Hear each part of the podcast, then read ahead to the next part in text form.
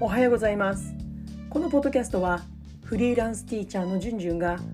ベテラン世代が人生100年時代に向けて毎日をハブファンするための情報を配信しています。ポッドキャストではちょっと肩の力を抜いてその週にやったことや考えたこと気になることをお話ししていきます。それでは行ってみましょう。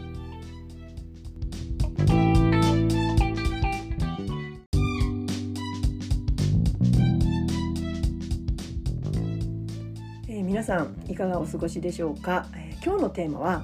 しんどい思いをしている先生たちに伝えたい3つのことというテーマです、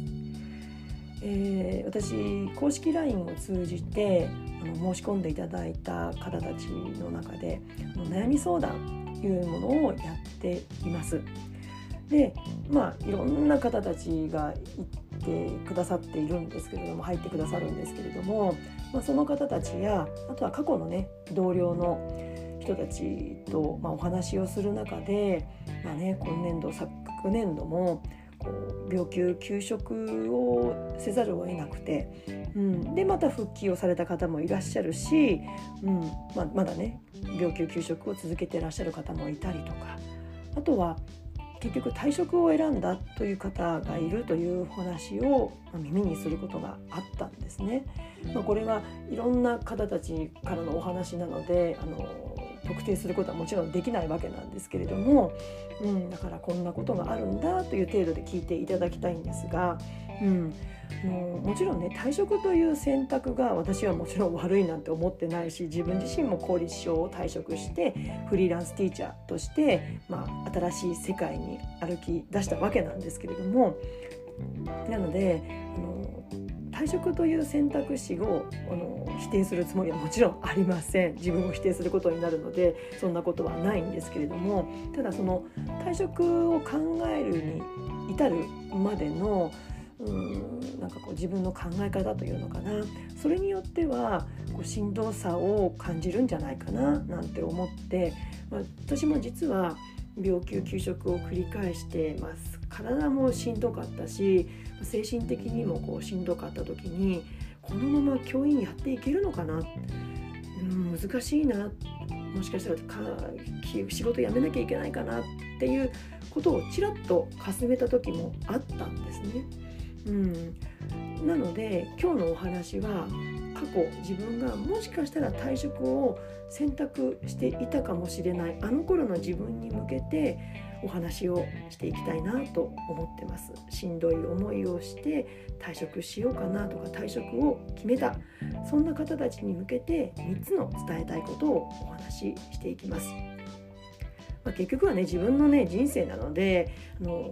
決めた選択をもう良かったと思うまで突き進んでいくしかないわけですけれども、まあ、これ今自分に言ってるわけなんですけれどもでもね私3つのことをお伝えしたいなと思ってます。まず1つ目は自分や他者を責めないということです。2つ目は自己否定しないということそして3つ目は明日を信じるこの3つです。まず1つ目の自分もそして他者も責めないということです、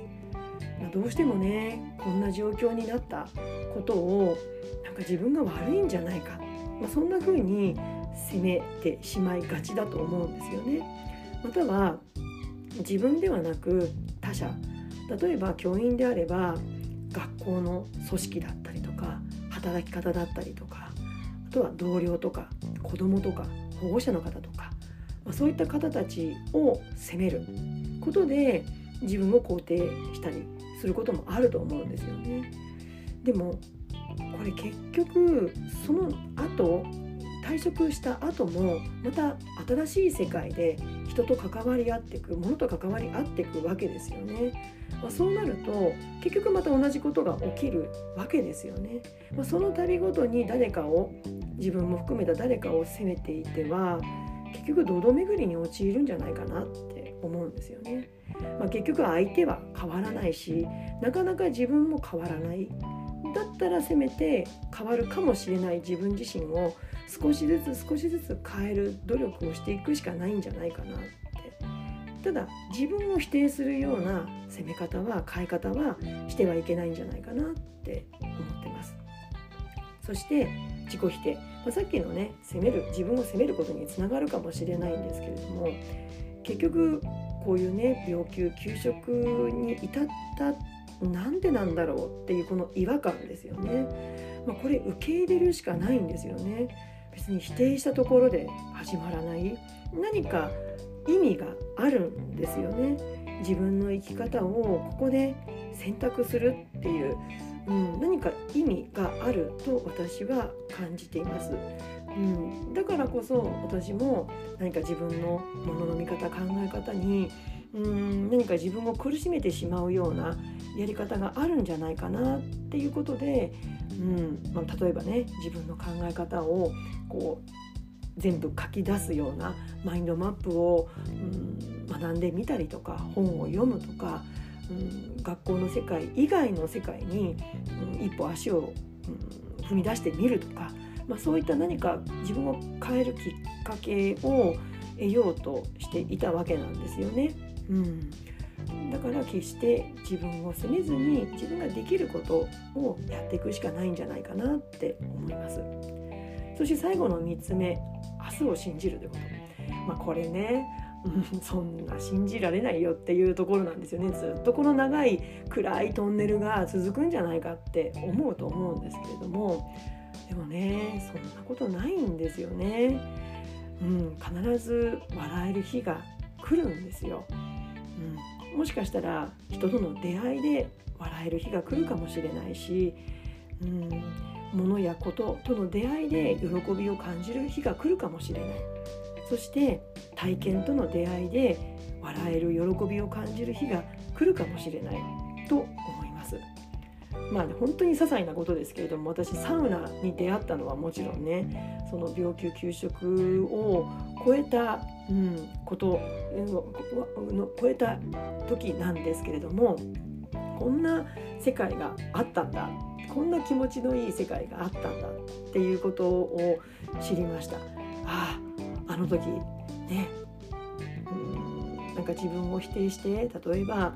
うんなんか自己を否定して例えばね自分の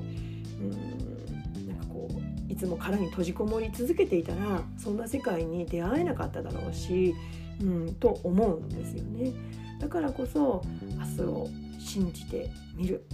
明日はきっと楽しいことが何かあるんじゃないか。たとえその日が来てまたしんどい日が続いたとしても明日こそは明日こそはと信じて毎日を乗り越えていく、そんな日を私も過ごしてきましたしきっとね今現在同じ思いをされてる方もいるんじゃないかなって思います。でも決してそれは続かないということです。でもやがてね楽しい日が来てもまたしんどい日が来るわけなんですけれどもその繰り返しですよね。うん、そんなことをね今しんどい思いをされている先生たちに伝えたいこととして今日はお話をしました、えー、3つお話をしました。自分や他者を決して責めない。そして、えー、自己否定せずにそれを事実を受け入れる。そして、えー、3つ目え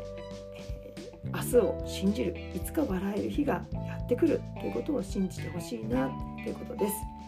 えー、いかがでしたでしょうか？今日の内容に関するご意見ご質問をお待ちしています。